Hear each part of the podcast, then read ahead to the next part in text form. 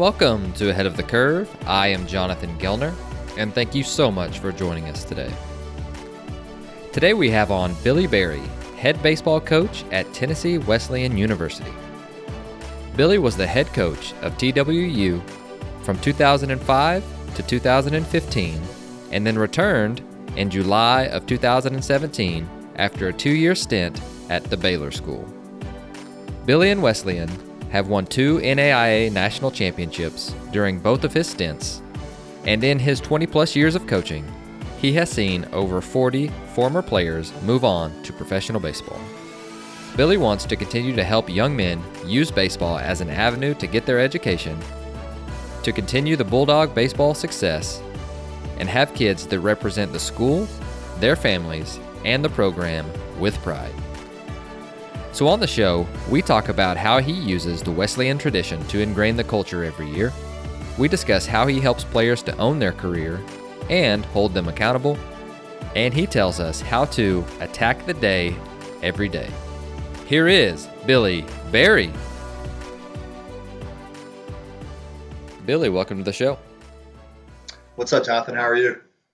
I'm good. I'm good. We are uh, currently experiencing experiencing some 82 degree weather in Tulsa, so it's really actually really nice. So you get up in the morning and it's like, is it like October or November yeah. down here? I, I, don't know if you guys are doing that right now or no, we're or anything like that, but same, but it's been good.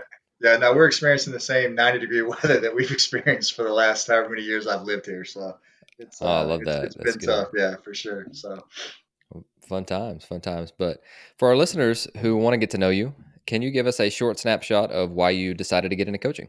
I can. So when I I went to I graduated from Bluefield College uh, in 1998 and had absolutely no idea what I wanted to do. So uh, my dad was a was a CPA, so I convinced him um, to uh, trade out some work for an apartment complex that he was uh, he was doing the books for, and two of my other buddies. We moved into this apartment complex. I worked three part-time jobs to make one full-time job, um, and didn't have a bank account, and kind of just you know was you know baseball was over, and was kind of just trying to figure out what to do, and and um, I, I did that for about six months, and uh, finally my, the high school coach that I played for, John Morano, called me and basically, uh, you know, he asked me, did I want to help with the with the high school program? And I was done with baseball, man. It was kind of like one of those deals where it was like, hey, man, I played, and now I'm gonna, you know, enjoy whatever I missed while I was playing. And uh, so, yeah, I kind of hemmed and hawed. I said, yeah, I'll think about it, whatever. And uh, and then he called me back uh, about a week later, and I think at that point in time, he kind of realized I wasn't doing a whole lot uh, and uh, and kind of said, hey, this is really I'm not asking you anymore. I'm kind of telling you this is what you're going to do. So I did it, and and man, the first year was 1999. I got a chance to work with uh, a buddy of mine that I played with. Braxton Bell was the other assistant, and uh, we won the state championship that year, the AAA state championship in Virginia. And uh, man, from that point on, I was hooked. And so that's kind of where it started. It was two years uh, at Mills Godwin High School, then it was two years at J.R. Tucker High School. I worked for a guy named Will Hicks. Uh, and then I made the leap and, uh, and and got into college and went back to my alma mater in Bluefield and uh, and, and started there. And then uh, the guy I was working for, Greg uh, Greg Stewart was his name. Uh, he, he was from out west, and he and his family decided to move out west. I was in college baseball for two years and had left my hometown and and um, you know moved back to Bluefield. And so he left and and they gave a 27 year old a job that he probably wasn't qualified for, and and uh, and so I got an opportunity to to be the head coach at Bluefield for two years, and uh, was great for me because there was really a lot of there wasn't a lot of expectation. You know, we had three and a half scholarships, and uh, we're really not. Uh, we were in the bottom half of the the AAC conference at the time, which is the same conference that Wesleyan's in. Uh, but uh, we made a couple. You know, we we won some games, and and we kind of made uh, we made some noise in the tournament. We actually beat Wesleyan uh, the first night, my second year, the first night of the tournament, the one eight game, and and um, so I think that kind of maybe sparked some interest from some Wesleyan people because their uh, their head coach was leaving uh, at the end of the year. Um, Ashley Lawson was the head coach here from 2000 to 2005 and uh, he left in the middle of the year to take an area job with the Padres. So Willie Boss became the interim head coach. He was getting married that year, and they had already told the school that he was moving to Chicago, uh, where his wife was from. And so he was on an interim tag, and then uh, in the summer of 2005, I was able to get the job here at Wesleyan, and, and been here ever since, except for a two-year stint uh, from 2016 16 and 17 i stepped away and then came back in in 18 so all told i've been here now 13 years. So i you know i credit a lot to my high school coach because if he hadn't really pushed me uh, to to kind of get involved that first year i'm not sure that i would have done this for a living. I, I, I don't know what i would have done. I had eventually had to figure something out um, because i was kind of but you know, a lot of credit goes to him because I, I think without his push and without his nudge on a on a 23 year old kid, I don't I don't think I'd be doing this for a living. So I'm always um, I don't talk to him near as much as I'd like to, uh, but uh, I always make it a point to to make sure that I that he knows how much I appreciate the fact that uh, uh he got me into this and got me started. I love that, and and I I think we all go through that that moment when we, whenever we get done playing, no matter what level it is, where where we are just done, like we're done with the game, and yeah. and then you you kind of go through some some soul searching, and you're like, man, it did, you know the game and the people that I was around more even than the game, uh, they they are kind of what bring me back, and and I think I went through that. I know that I went through that too, and that's that's so interesting. But let's talk about so you, so you've had several different steps along the way, and you've had two at Wesleyan, which is which is pretty cool. Let's talk a little bit about that and whenever you took over the job in 2005 and so what were what were some of your first steps? So you you take the job, you interview, you go through the interview process, you get the job, you're excited, you tell your family, you tell your friends and then you decided to do what? So what was like the vision like? What were some of your first steps? What did you go all in on and and what did you decide was was really important first? I think the biggest thing was one, I was scared to death because uh, I was 20, I think I was 29 when I got this job. So uh, I've always said that Tom Griffin got the Carson Newman job uh, so I could get the Wesleyan job because I think Carson, uh, I think Wesleyan, you know, Tom was an alum and, and, he was up for the job as well. So, uh, but he he got the opportunity to take the Carson Newman job. So I think the only reason why I got this job is because Tom Griffin got the Carson Newman job. But I was scared, man, to be honest with you, because I was coming from a program where there wasn't a whole lot of expectation to taking over a program where there was a huge amount of expectation. Um, so I think that was the first, just the kind of the fear of one, can I do this? You know, can I can I kind of dig in and and can I uh, can I do this job and, and keep it you know where it is and and try to move it forward. Um, so I made one of the I think the best decision I ever made was I was very fortunate at the time that I had a relationship. I had a really good relationship with Ashley, which I still do to this day. And and so I called him and basically, uh, I, you know, he was on the road with the Padres, and, and I basically just kind of asked him. I said, "Hey, man, would you come to Athens for, you know, maybe two or three days?" He was living in North Carolina at the time, and I said, "Would you come to Athens for uh, two or three days and let me sit down and just kind of pick your brain on, uh, you know, how the program works, what it does well, you know, those sort of things. I mean, you can see things from afar, uh, and you knew what made them good. I mean, they had really good players. They had uh, they were always, you know, so just technically sound and, and things like that. But what are the inner working stuff of the finished product that I see on a Friday, Saturday when we play you? You see what I'm saying? And so uh, he did that, man. And, and honestly, it was awesome for me because it gave me such an understanding of the program. It gave me such an understanding of the way they practiced. It gave me such an understanding of the way they attack certain things. Um, and the biggest thing for me was to come in and not try to turn things upside down. Uh, you know, the program was winning. They were coming off you know, the year that I took the year that I took the, the year before I took the job. Uh, they'd made it to the Super Regionals. They were a two out of three series away from going to Lewiston. So, uh, you know, you've got a guy that's coming from a team that's you know middle of the pack to the bottom of the pack in your own league that's taken over now the number one team in the conference and you know, what kind of credibility are you going to have if you walk in and say, hey, we're going to scrap everything that you guys have ever done and we're going to start this over new. So really what I did in my first couple years is I adopted a lot of what they were already doing um, and kind of humbled myself to be able to say, hey, man, this might not be the way that I would do it, but this is, I think, going to be the smoothest transition for those kids, and it's going to be the smoothest transition for me. So it's not broke right now, so let's don't try to fix it. Um, and you know, over the years, I think we've kind of evolved into some different things that we'll probably get into later on. But I thought it was really important for those guys that were juniors or those those guys that were returning junior, you know, sophomores that were going to be juniors and juniors that were going to be seniors that we just kind of kept it as close to what they'd done as we possibly could because I felt like that would be the smoothest transition. And you know, the first year we went back to the super regionals, and um, and I think a lot of that was a testament to uh, just keeping things very, very familiar to those guys and not trying to be the new guy that came in and go, hey, you know, it's my job now, and, and I'm gonna, uh, you know, we're gonna do things this way. And and I think the biggest thing that you talk about here at Wesleyan is the tradition, and I think that was the one thing that I learned at, at a at a really early age in this job is that the tradition is going to last no matter who the head coach is. And if you buy into that, and you humble yourself to it, then you can be really successful here. Oh, that's really good. And, and let's unpack that for just a second. So you, you talk about tradition and you guys have been a winning program, you know, before you took over. So, uh, you know, I've, I've been at, at several different schools and, and, several different stops along the way as well. And there are some schools that have good tradition that lean on that.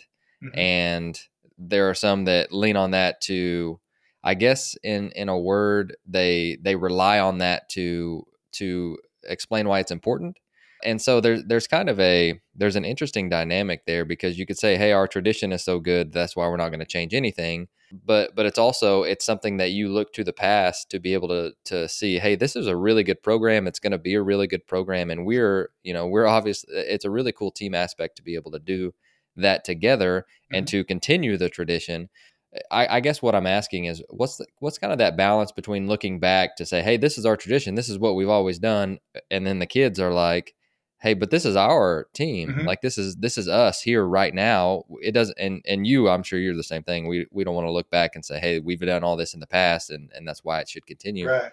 but did you ever have to find a balance within that because I, I i don't know if it ever came up there but i'm sure it has before and and some other programs I think a lot of I think a lot of what you do is is is kind of what you do with your teams each year. I mean, I know that we talk about uh, you know, as far as the goal setting and, and things like that, I mean, obviously each team is going to be different with what they do, and I think each team kind of takes on its, you know, its own identity. Um, and and and I think those things just morph into themselves. I don't think it's you set out in the fall and you say, okay, we're going to take the 2000 and you know 20 team and we're going to make it look just like the 2018. Um, I think it's just impossible to do that. I think the part that you lean on is is the success of the program. That the faces have changed, but the success has stayed the same, and a lot of that has to do with the buy-in to, you know, the way that we practice or the way that we attack, you know, the games, the way that we go about, um, you know, our preparation and and the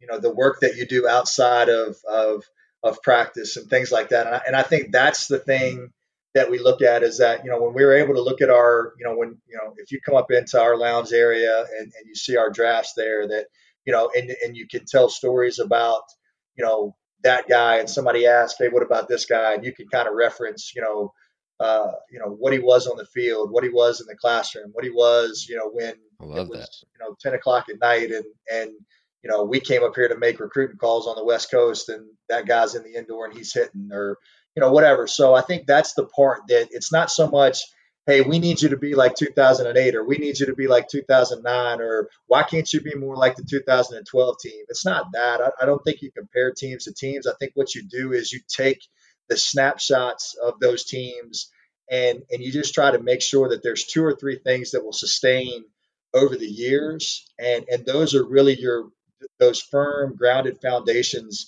that you have that you can really start with. You know, every house has a foundation. Um, and if you really look, most of those foundations, they're almost identical. Now, the house may be different when you build it to the top, but most of those foundations are pretty standard. And that's, I think, what we try to do is we try to kind of build off of our foundation and then once we put the house up, we know that house is going to look different than some other house that maybe we built in the past, but that foundation is going to be the same. And, and if we got a strong foundation, you can build whatever you want, it'll last.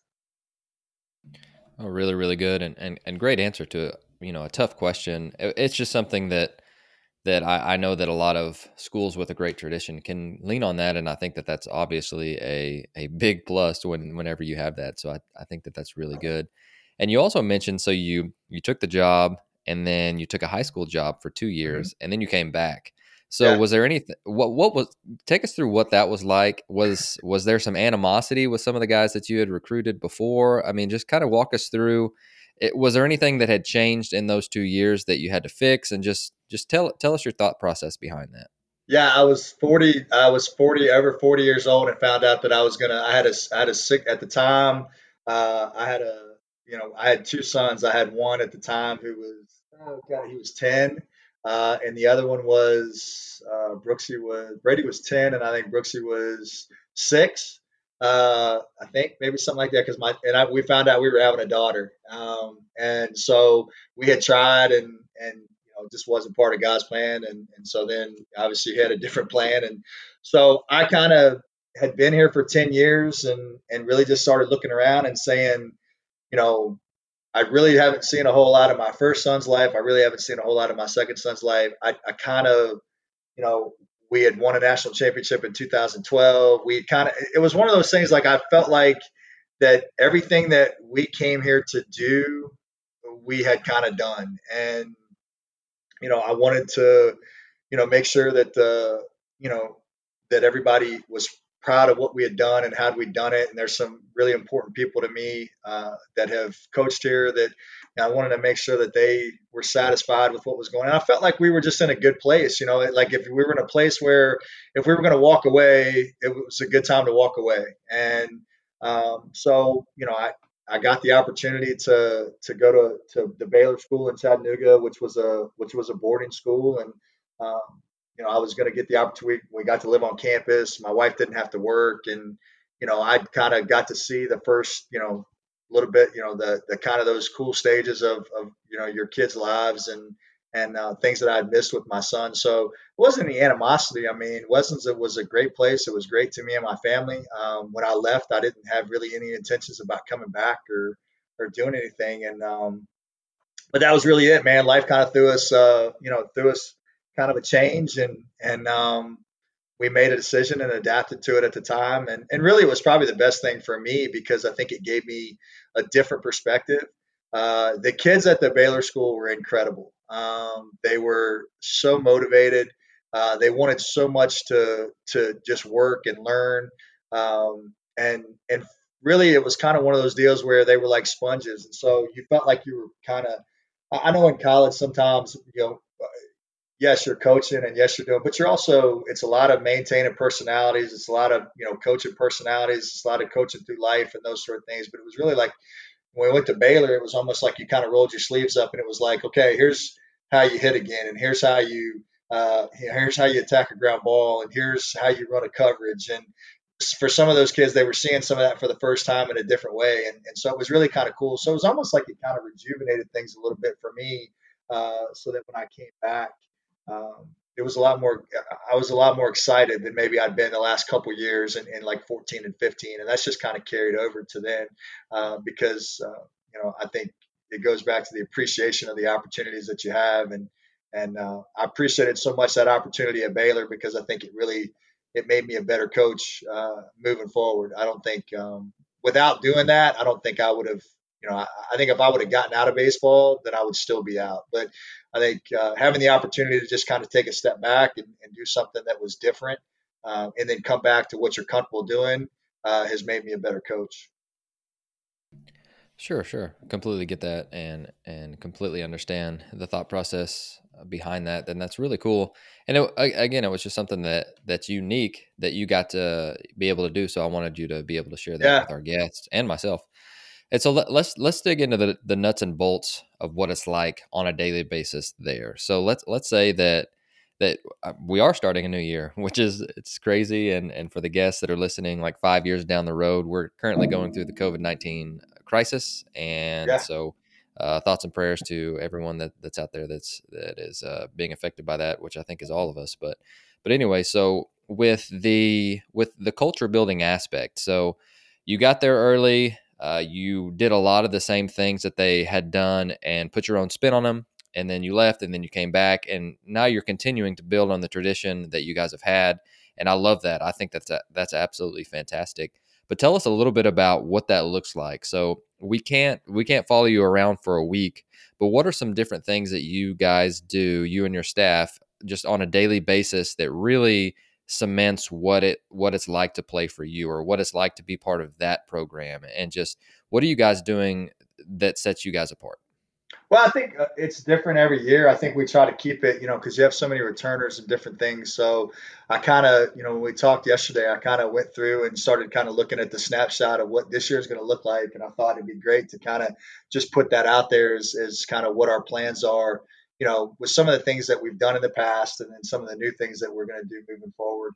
Uh, you know, one of the things that we do is we always, when we first get back, we ask our guys, you know a few questions and we kind of spend you know those weeks on those questions like we'll come in and, and before practice you know we'll meet in our uh, we've got a new team meeting room that uh, that we renovated uh, this past year so we're excited about that and that's going to kind of be kind of the hub of where we start our day but you know one of the questions that we ask on day one is you know what sacrifices are you willing to make to win it and we really spend a little bit of time on the win win it part when it is capitalized you know in that in that sentence. And, I think it's a three prong approach for us. And I think that the biggest part is understanding what the three prongs are, but understanding what order they are in. Um, and, and obviously, it's as a student, it's off the field and then it's on the field. You know, and the decisions that our guys have to make on a daily basis to be able to be successful in those three areas. Um, you know, not everybody, you know, is going to go off and play after college. You know, for some, for most guys, this is it. Um, so there's a preparation that goes with not just making sure that we go out and we compete and we have a chance to win games, but there's also that preparation that they'll walk out of here with a degree. Uh, they'll walk out of here with an understanding of how to exist in society, working a nine to five or working a job, whatever that job is, uh, being accountable, uh, making sure that they understand the value of time, making sure they understand the value of somebody else's time, uh, and all those things. So that's really the first thing that we talk about because the question that we ask is, what does win it mean? Well, they're obviously, you know, try to win the national championship, try to win the conference, try to win this, try to win that. So it's really spending some time on that win it aspect and making sure that they understand that that's a that's a three prong approach. And then and again, the order in which that you know the order in which that approach is should be um, you know prioritized, I guess.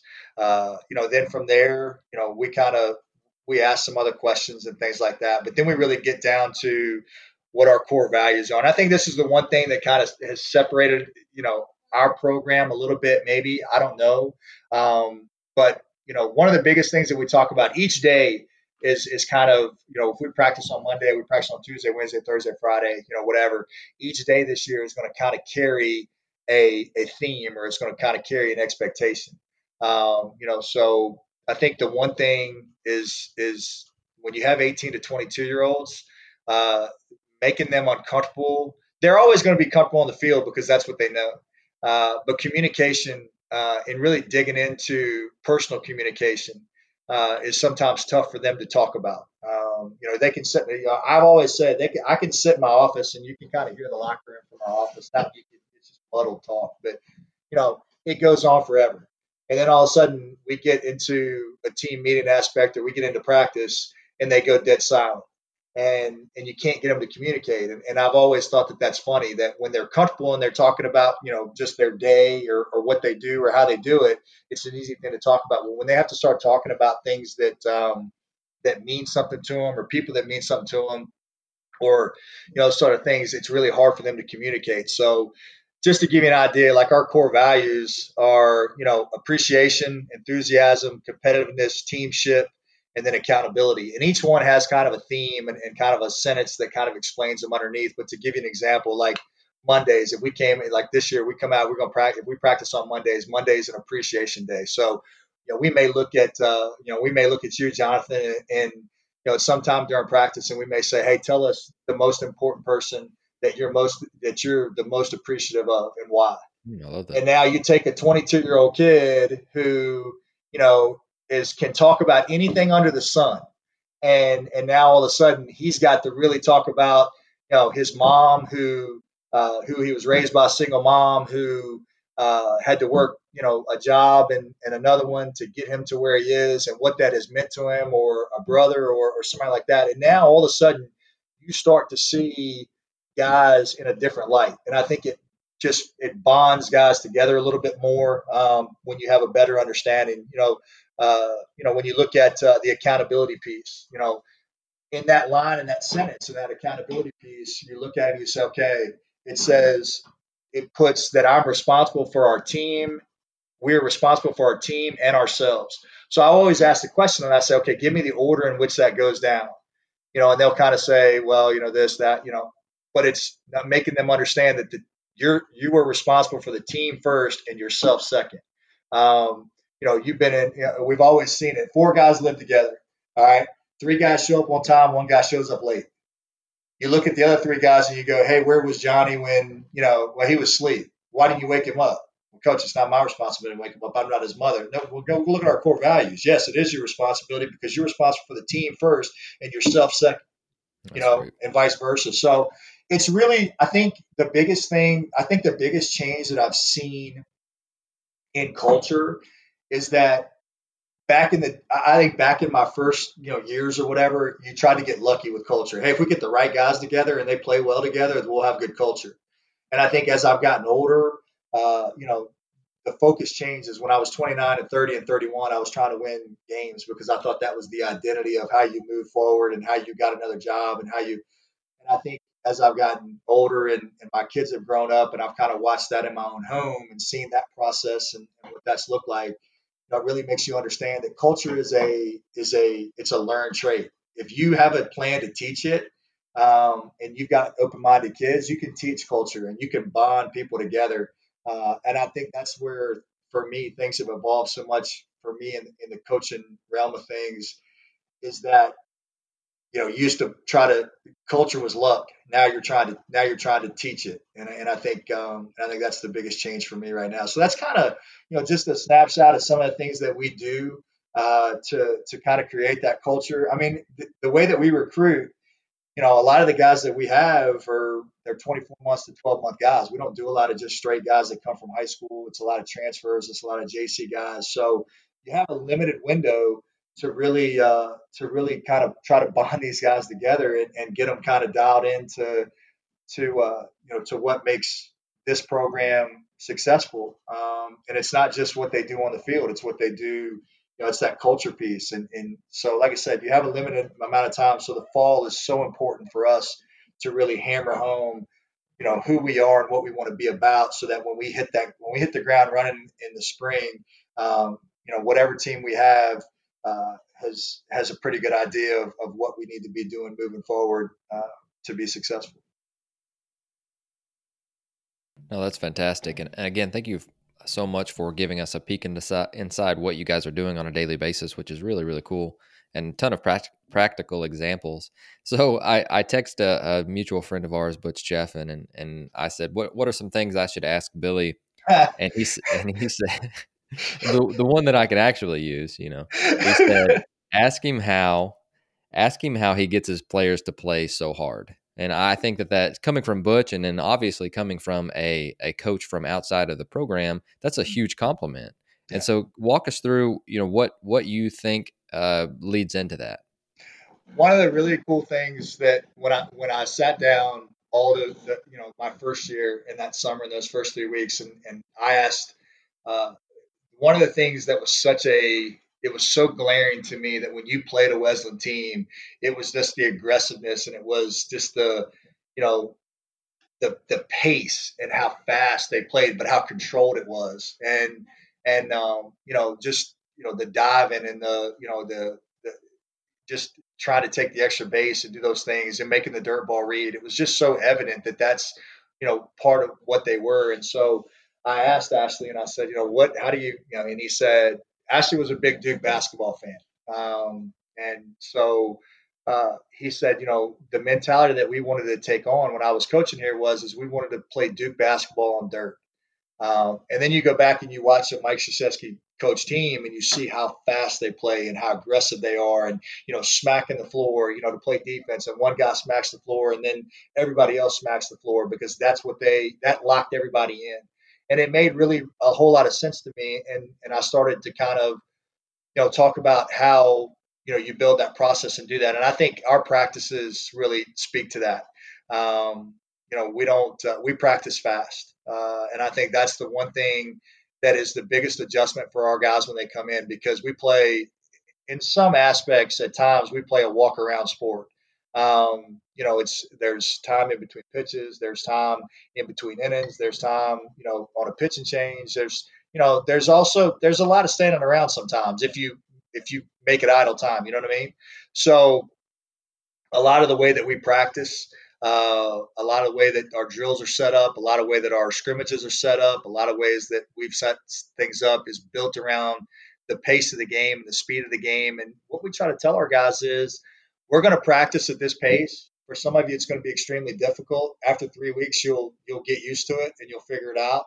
Uh, but you know, we put an emphasis on uh, rewarding that kind of play. You know, when we do our scrimmages and, and, things like that, you take an extra base, you make a dirt ball read, you make a dive and play, uh, you do those things, you're going to get rewarded. Your team's going to get rewarded with extra points or extra runs or whatever. The one thing that we don't want our guys to do is be afraid of I'm not going to lay out for fear of this ball is going to the wall, or I'm not making that dirt ball read for fear I make the wrong read and I get thrown out and it's the third out of the end. And I'm not, uh, I'm not, whatever it is. I mean, I'm not gonna, I'm not gonna throw this ball across the infield. I'm not gonna, I'm not gonna throw this ball to the backside bag for fear of throwing it away and that guy taking an extra base.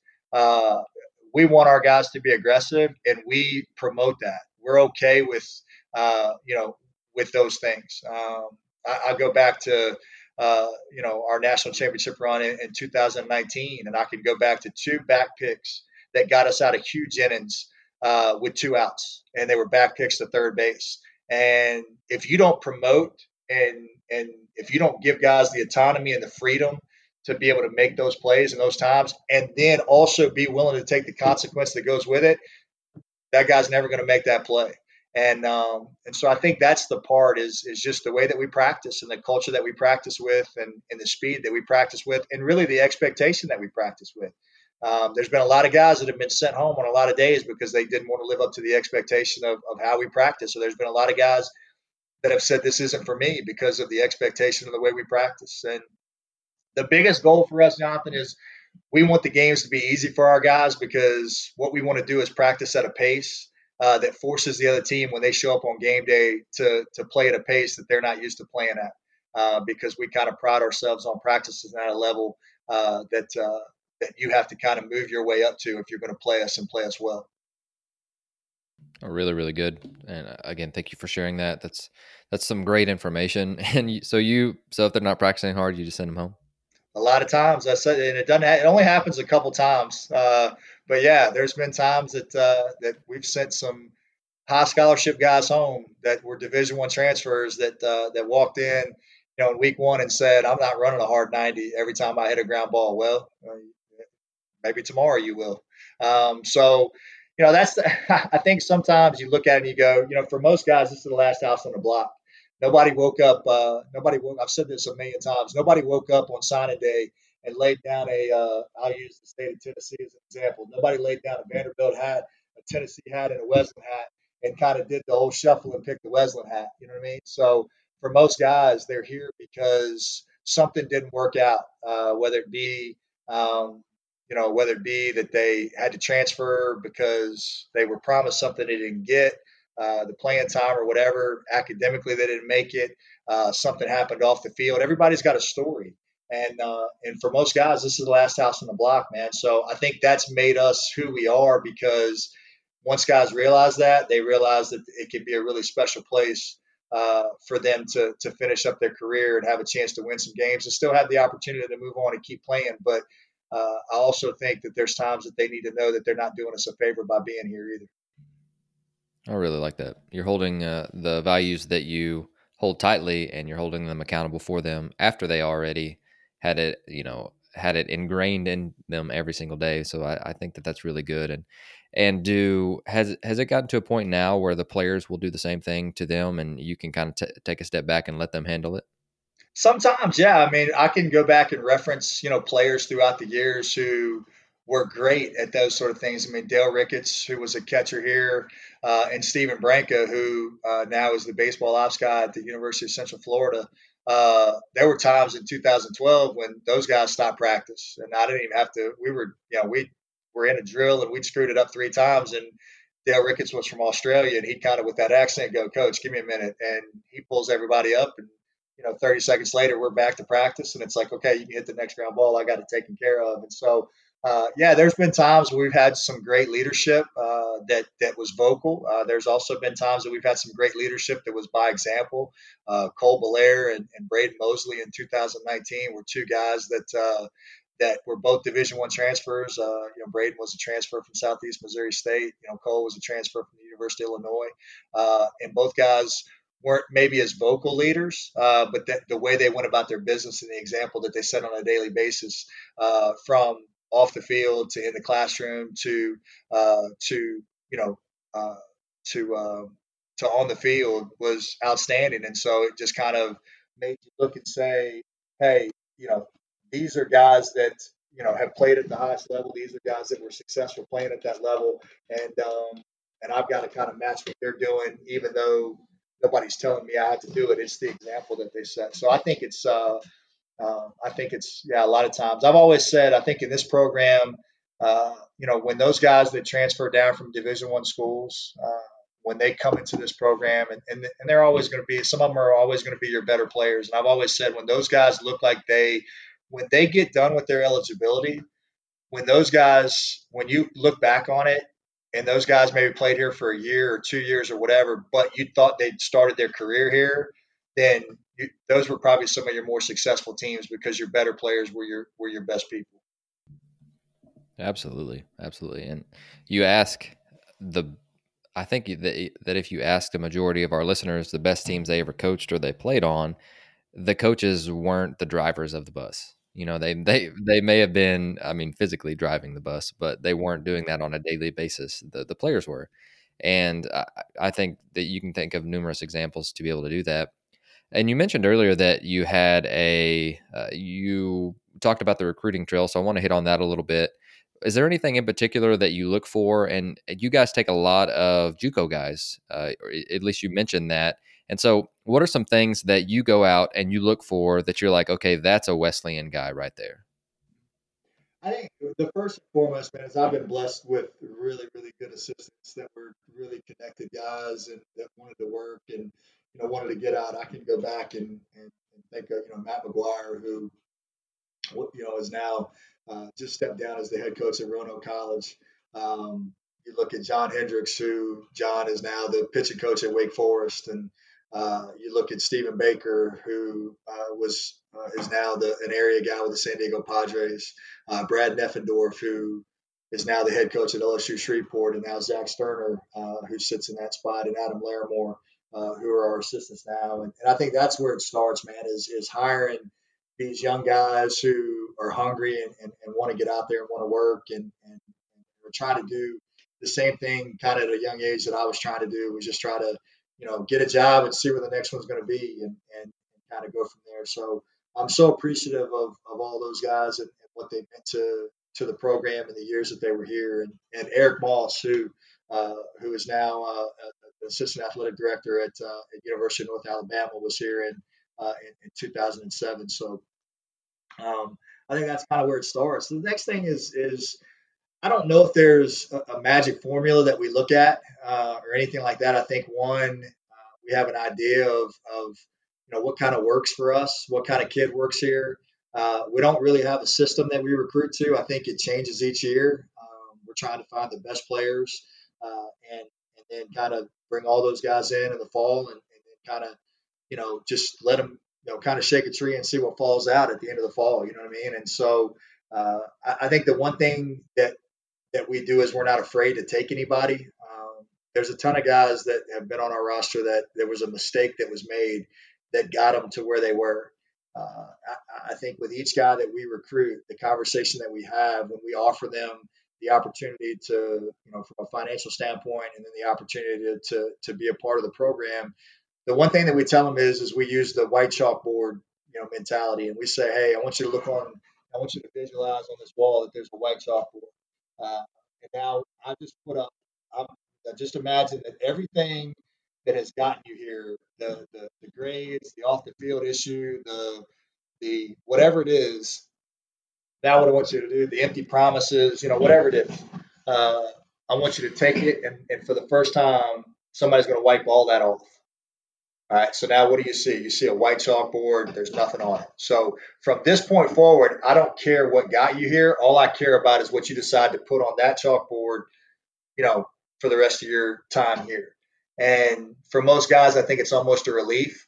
Um, we never bring it up. I never look at at some, you know, some, one of our kids who transferred, and the reason why he transferred is because he had an off the field issue, and then look at him and go, never going to change. It's just like when you went to so and so university. Um, you know, we don't bring them up. We don't talk about those things. We just give them an opportunity, but we tell them if you're going to write the same story here that you wrote everywhere else, you're probably not going to last very long here either.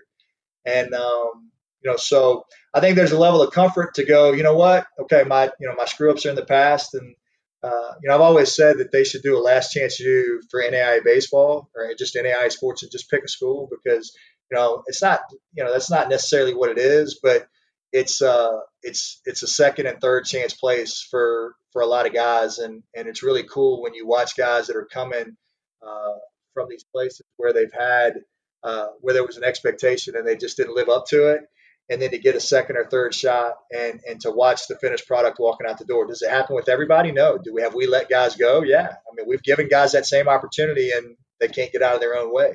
Uh, but there's a lot more guys that that walk out the door that that uh, that have changed and and have kind of uh, you know really kind of turned themselves into to what they wanted to be when they walked into whatever door they walked in when they were 18 years old and and uh, so that's pretty cool too as well. Yeah, definitely. And and let, let's hit on that a little bit. Let's talk about the ownership aspect because again, you you and I both talked earlier about how the best teams are the ones that that the players drive the bus. And I think the best players are the ones who own their own career. So I, I think that there are some parallels there. What are some different ways that that you help players to do that? And I, I think that we're all kind of we're reaching a point to where it's like, okay, we want our players to own their career, but how do we how do we do that? And I think the more tools that we can have in our toolbox toolbox to be able to do that, it's obviously going to help us. But what are some different ways that you help your players with that?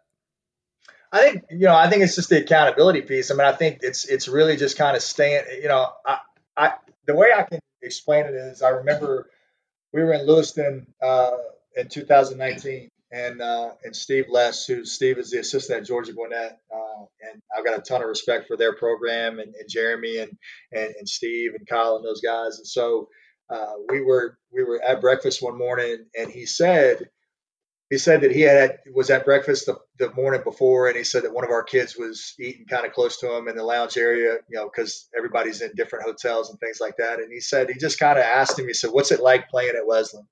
Or what's it like playing for Coach Berry or, or something like that. And the kid said, he goes, in the fall, it's absolutely miserable. And he goes, what do you mean? And he goes, you, everything that we do wrong is is is addressed. Whether it doesn't matter what it is. It, it could be that my shirt tails out and uh, you know, or my hat's you know not on the right way or, or something. But every single thing gets addressed and and he said that uh, he said, but then all of a sudden you look up and it's like April, and he hasn't said anything to anybody for two months. And he said, then you start to figure it out that that it's tough, tough, tough, tough till we get that aspect of of we and everybody you know is on the same page, and then he lets off, and then it just kind of you know you kind of figure out what's going on and and everybody's kind of bought into it and, and you kind of go from there. Now, does that happen with every team? No. Now, did that happen with the 2019 team? I guess because the kid said it. I didn't say it. Um, but I think that's you know one of the biggest things that I've looked at is is is that uh, too many times we are afraid to discipline or to hold accountable our our players, our kids, whatever, for fear that we're going to upset them, for fear that they're not going to, you know, we live it. I mean, Jonathan, hell, we live in a transfer world now, man. I mean, I don't like what's going on. I'm transferring. I don't like the way you talk to I'm transferring. I don't like the way I'm transferring. Um, so I think that we're afraid sometimes to take, you know, said player from said junior college or from said university and hold him to the same accountable standard that we're going to hold this other guy to because we're afraid if we piss this guy off, he's going to leave.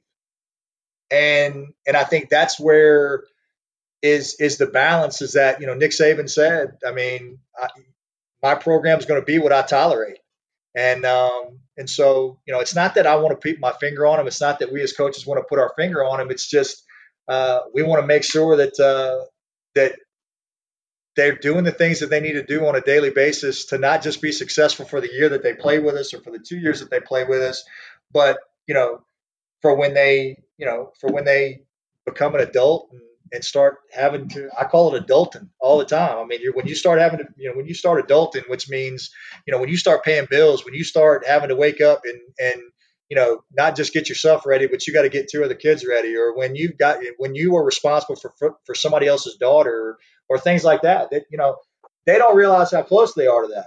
You know what I mean? They're still thinking, I didn't realize how close I was to that. You know what I mean? I mean, I got out of school and it was like, you know, okay, I'm gonna I'm gonna take advantage of the four spring breaks that I didn't get because I had to go jump on a bus and go play somewhere. Uh, I'm gonna, you know, the next four years, I'm gonna make up for the, the four years that I lost for somebody telling me where I had to be and what I had to do and and all those things. I remember I said I'm never going to the weight room again. You know, once I get out of school uh, and those sort of things, and, and all that comes back around. But I think that's just the biggest thing is that um, you know we we have a standard. Uh, it's a standard that has that has kind of uh, you know gone through many many coaches. Coach you know Wayne Norfleet, Coach Ashley Lawson, Willie Bosk.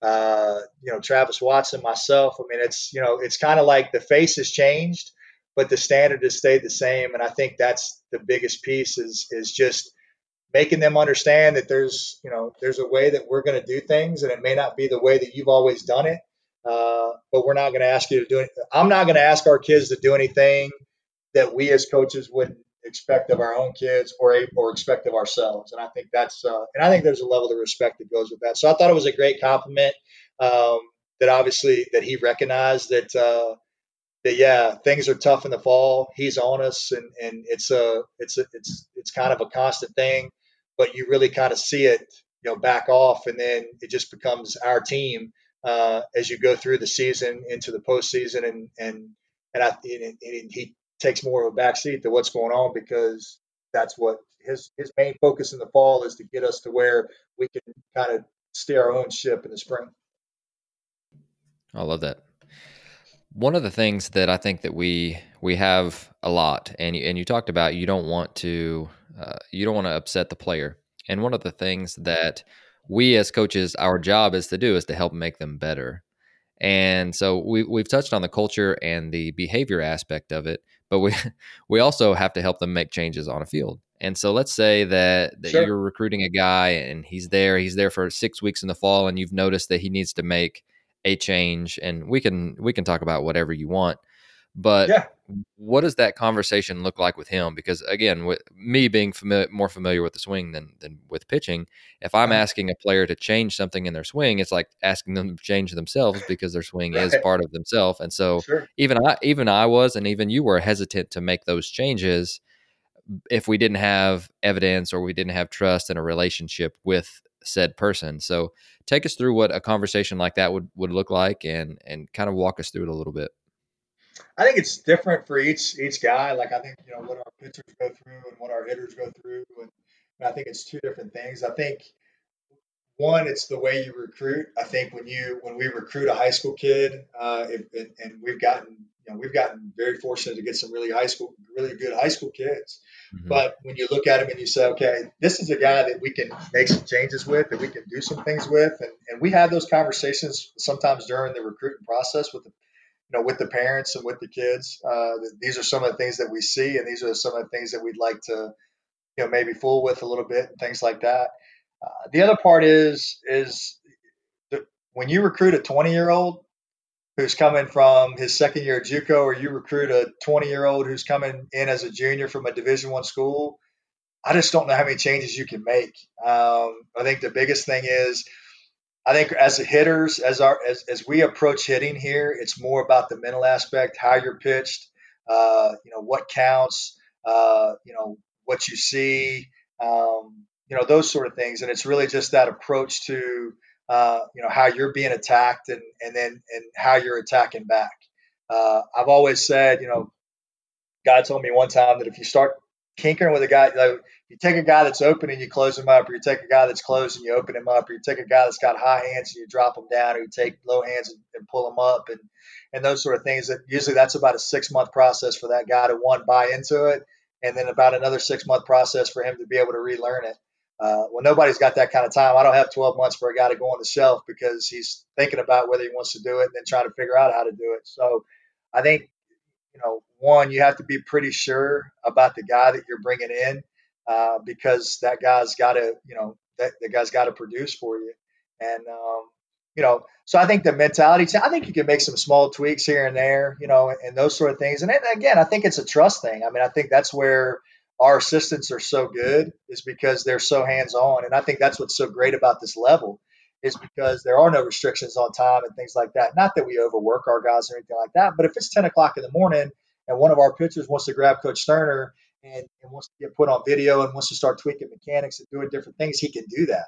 Uh, because you know we have that freedom to be able to do that. If one of our hitters wants to come in at 10 o'clock in the morning and, and grab Coach Larimore and and and get in there and uh, and, and, and you know start working on hand path or you know, shorten it up a little bit or direction and things like that, they can go in there and do that. So I think one, it's the trust that's built. Um, and like I said, I think you made it a point to say a conversation. I think that's always the most important thing is to sit down uh, to make sure that uh, what you're seeing with that guy's swing or with the way he fields a ground ball, with the way his mechanics are on the mound, is the same thing that he sees. Because if you're trying to fix a problem for somebody that doesn't think they have a problem, then you know that's going to be a little bit of a process. So I think the conversation is key, uh, and it's making them understand that there's some things that we see uh, that would make a huge improvement on uh, you know what they do in the box or what they do in the dirt or what they do on the mound. Love it, love it. I, I, love the depth behind that and giving the different examples from the different players that you work with. That's really, really good. Let's talk a little bit about competition. And you mm-hmm. obviously you sound like a competitive person, and, and that's what we've we've talked about quite a bit. And we're we're always trying to use different competitions and different practices. So, what are some different ones that we can steal from you? We end every day with some kind of competition. Um, you know, we kind of there's always a winner, there's a loser. Uh, some of ours are maybe a little bit more out of the box than uh, than than what others have done. Obviously, you know, coach pitch scrimmages. Um, you know, we always try to do some of those machine pitch scrimmages. We do some of that. Uh, you know, uh, we do some point games where we kind of turn the scoreboard off, and and it's you know it's all built around uh, points. So you know we may say that uh, you know a dirt ball read is this many points, a diving play is this many points. Uh, you know, getting out of the box and, and turning a single into a double is this many points, and and um, and really take the negative off of it and just kind of get the positive into it. Uh, so you know the way we do our fall World Series, I think, is interesting. Uh, we play a best two out of three at our Fall World Series, but we don't play two out of three. That if the first two games are won by the same team, then the series is over. What we do is is we play all three games, and then during that process, we play. It's the total number of runs, hits combined over a three game set, uh, and then whatever errors are made, you take off that total score. So technically, somebody could win all three games, but they could get out hit and then that total score. So really what it does is it takes the emphasis off the scoreboard and it really puts the emphasis on the person getting their job done because the more hits I get, the more runs I score, the less errors we make because this is an overall competition and it's not just built on just the game. I think sometimes we get wrapped up in just the game. Um, you know, I've always said that there's times, and, you've probably seen it in your coaching career, where we played terrible, got nothing out of the day, and we won three to one against a team that uh, may not be on the same level as us. And I understand that that's baseball, but your kids walk out of the park and they think, well, we won the game. Well, we didn't really win. We won the game, but we really didn't win the day. And I think that's the most important thing to us is how many days are we winning, not how many games are we winning. And um, and so that's why we kind of compete at the end of practice. One of the other cool things that we do, we do a seven in a row. We do a nine hit in a row drill where we split them up into two teams of nine. Uh, put them on opposite sides of the of the shell. Uh, the conversation gets pretty spirited as, uh, but the goal is just to go in there and off our guy, you know, off our assistant that's throwing BP, just get nine consecutive hits. Just put the ball in play, you know, nine times to where you're working nine hits. And uh, and one of our other assistants or myself is the judge, and it's really interesting to hear the conversations from the other team uh, because we kind of let them jaw at one another a little bit. And so it's always interesting when you get to six and seven hits in a row, how spirited some of the conversations get that we almost have to back them off a little bit. But uh, but we were trying to create an environment that just uh, nobody wants to lose, you know, and we're trying to create an environment where uh, guys are going to, you know, that that last 20 minutes of practice or 25 minutes or 30 minutes, whatever we set aside, that one, they look forward to it and two, they're going to get after it because they know that uh, that when practice is over with, somebody's going to win and somebody's going to lose.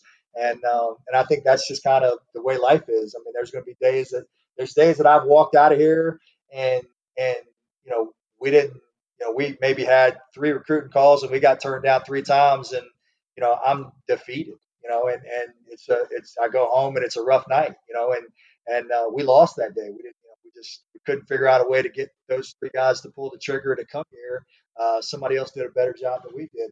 Next go home and, and again we you know we won the day and, and um, so you know, I think that's what you just try to impress upon them is is understanding the value of competition, but also understanding what competition means. And uh, so yeah, so I think that's you know like I said, I don't know if we do anything that's really uh, better or worse than what somebody else does, but I think there's just interesting ways uh, to compete. I mean, there's days that we don't do anything with a baseball. We come in and and uh, we split them up into four teams, and uh, you know we may do a, a, a situ. You know, we may we've done it where we've done uh, plate loaded. Uh, you know, uh, relay races around the bases where you know one team starts on one side of home plate, the other team starts on the other side of home plate. You're timing guys, and, and they're doing it with 45 pound plates, and they're they're having to touch third, and whoever gets the second first, and the amount of time, and that may be one competition that we do, and then we may move to another competition uh, where it's a, a, tug of war, uh, and all four teams are competing in a double elimination. We,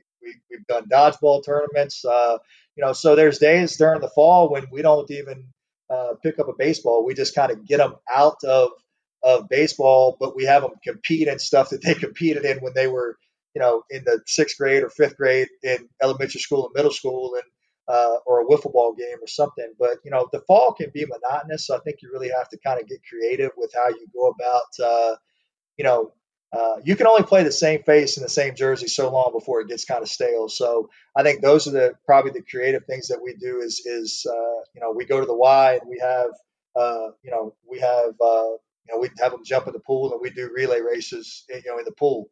Uh, and it's so funny because you see the guys that are pretty athletic that can swim and the guys that you think are pretty athletic that can't swim, uh, or they, they, they, call it swimming. You know what I mean? So, uh, but uh, but yeah, I think that's the thing is, man, just get out of your comfort zone and and it doesn't have to be baseball all the time. If you really want to watch kids compete on something, put them in something that has nothing to do with baseball that little kids do, and watch 18 to 22 year old kids go nuts and and, and you really start to find out, you know, the guys that are going to compete uh, because they're not too cool to play dodgeball. They're not too cool to to to uh, you know to to do the tug of war. They're not too cool to jump in a pool or, or, or whatever it is that you're not too cool to play a wiffle ball game. Um, you know that they get in there and you go.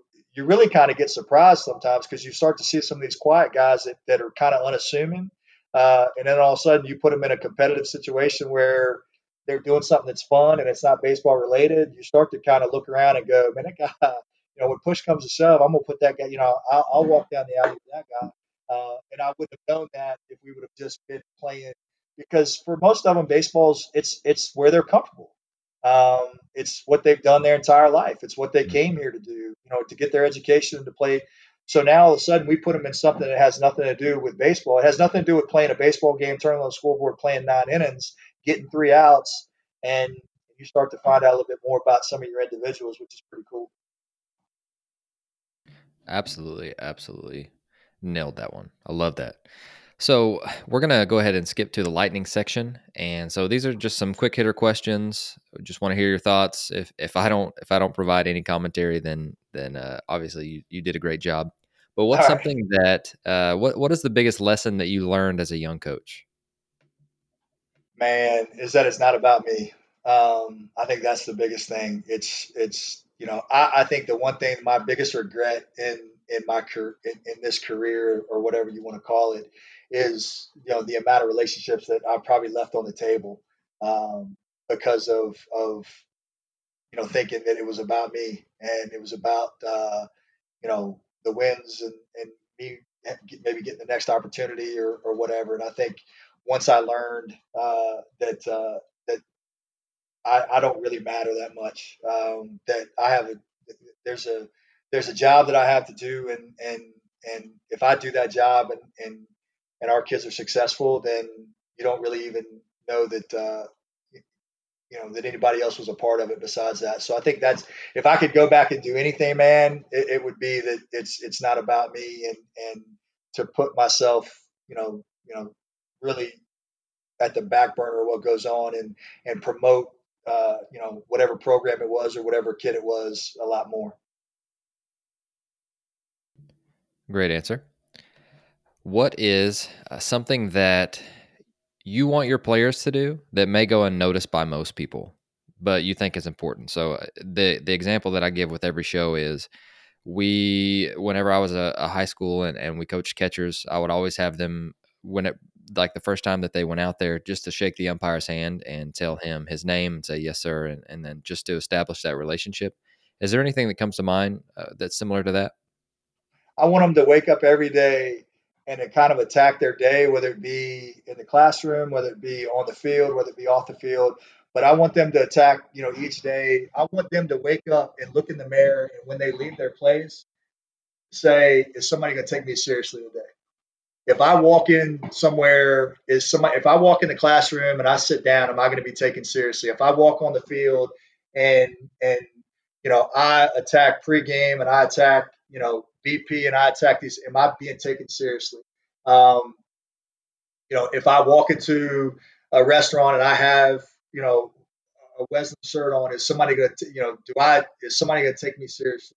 Um, and I kind of tell them that, you know, it's that whole process of, you know, the job interview. And, um, you know, when you get up in the morning, I tell our guys all the time, when you get up in the morning, uh, you know, when you show up late, when, you know, when you kind of just throw on some flip flops and some joggers, and you got your socks tucked into your joggers, and you've got a hood on, or you got a sweatshirt on with a hood over top, and it's 75, 80 degrees, and you're the only idiot with a sweatshirt on. You know, how many people are taking you seriously? And and I think that's the biggest thing is that we try to press upon our guys is that I want them to to kind of look at every situation that they're in and and understand that uh, you know the way they present themselves, the way they talk, the way they communicate, uh, the way they walk in, that that first impression is always going to be probably the the biggest tell on whether you're successful or not successful, and to really kind of buy into that on a daily basis. Love it. And then if, if you could buy one book for or, or just a resource in general for every listener on the show, what would that be? Oh man. I'm not a big reader, so this is a tough question for me. I'm a more okay. of a um, I don't really. Oh man. Um, you know, I think you know for me the one book that I that I, I mean I've read more than one book, but um, I think the two biggest books that I've ever that sounds terrible. That, that really came out wrong. Um, I think the one was the Energy Bus. You know, I one of my former players actually got me in on it. Uh, like I say, Stephen Branca, who played shortstop here for us in 2011 and 2012, he read it and was telling me about it. And This was years ago, but I read it, and that was a that was a good one because I think it kind of spoke to uh, you know just his personality and my personality um, and kind of what that looked like. Uh, you know, I, I, love.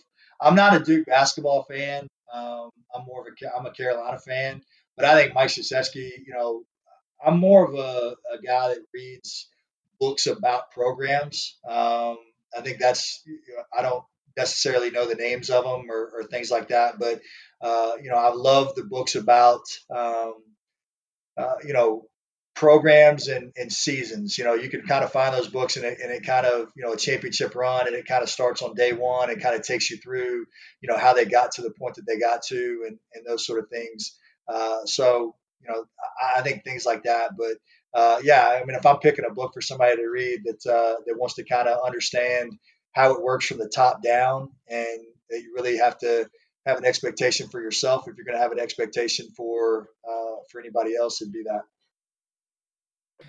All right, so I'm going to open up the mic for you, and first off, let me be let me be the first to say that I really do appreciate your time, and I I know that that I've learned a ton today. I've I've taken a ton of notes, and and really do appreciate just the the depth that you went to today. So again, thank you for coming on and sharing sharing yeah. so much with us. But I'm going to open up the mic for you and mute myself, and this is going to be the outro. Uh, is there anything else that you'd like to tell our listeners before you go? No, I mean, I, I, think the biggest thing that, that I've always tried to say is, is you know, for young guys, man, that, that are getting into this profession, um, just understand, you know, that the, you know the relationship piece is one of the biggest pieces. I think when I look back on this whole thing, uh, it's going to be so much more about the relationships uh, than it was about anything else, and and and that's really twofold for me because, like I said, I've left some relationships on the table in my years, and those are the ones that I wish I could go back and and uh, and rectify, do a better job with, and and, uh, and and stop that guy from walking out the door and those sort of things. But I think that's the biggest thing is that you know you're coaching. Uh, you know, I think when I started to learn uh, that I was coaching somebody else's kids, and and how would I want somebody to identify with my kids. Um, and it's a little bit different because I identify with my kids maybe differently than somebody else would. Uh, but um, so, but I think that's the biggest thing, man, is, is grab onto those relationships and really grab on to, to to to the people that you're around and and um, obviously the coaches and and that's I've got some of the best relationships uh, you know with guys that that work in the same profession as I do. And um, so you know I'm thankful for the opportunity to to be able to you know sit down and kind of tell my story uh, you know and, and how we've gotten from point A to point B and uh, I'm interested to see what X, Y, and Z looks like because I'm closer to that than I am A, B, and C. But uh, but I, am always thankful for the opportunity to to to continue to learn. I, I, mean, I listen to these things just as much as anybody does, and and um, you know, pop them in the car. And you know, my son's playing.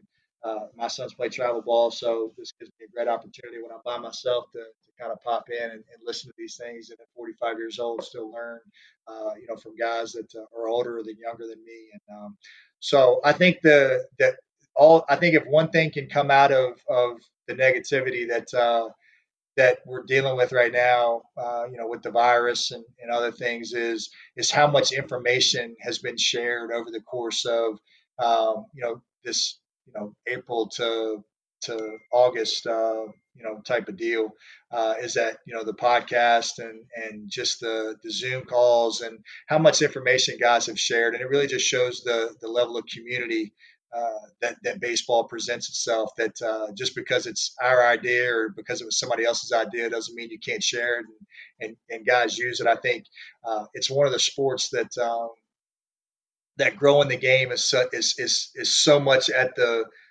at the top of guys' priority list, and I think you've seen that over the last uh, over the you know since the pandemic and since those things that everybody could have just kind of gone silent, but you know baseball coaches and baseball guys kind of stood up and, and still promoted the game, and, and, and I think the promotion of the game is always going to be the most important thing moving forward, and, and, and that's what I'm really proud of uh, our community uh, and what's happened over the last uh, four or five months. So, uh, and thank you for the opportunity to jump on today, and, and I really enjoyed it, and um, would love to do it again sometime.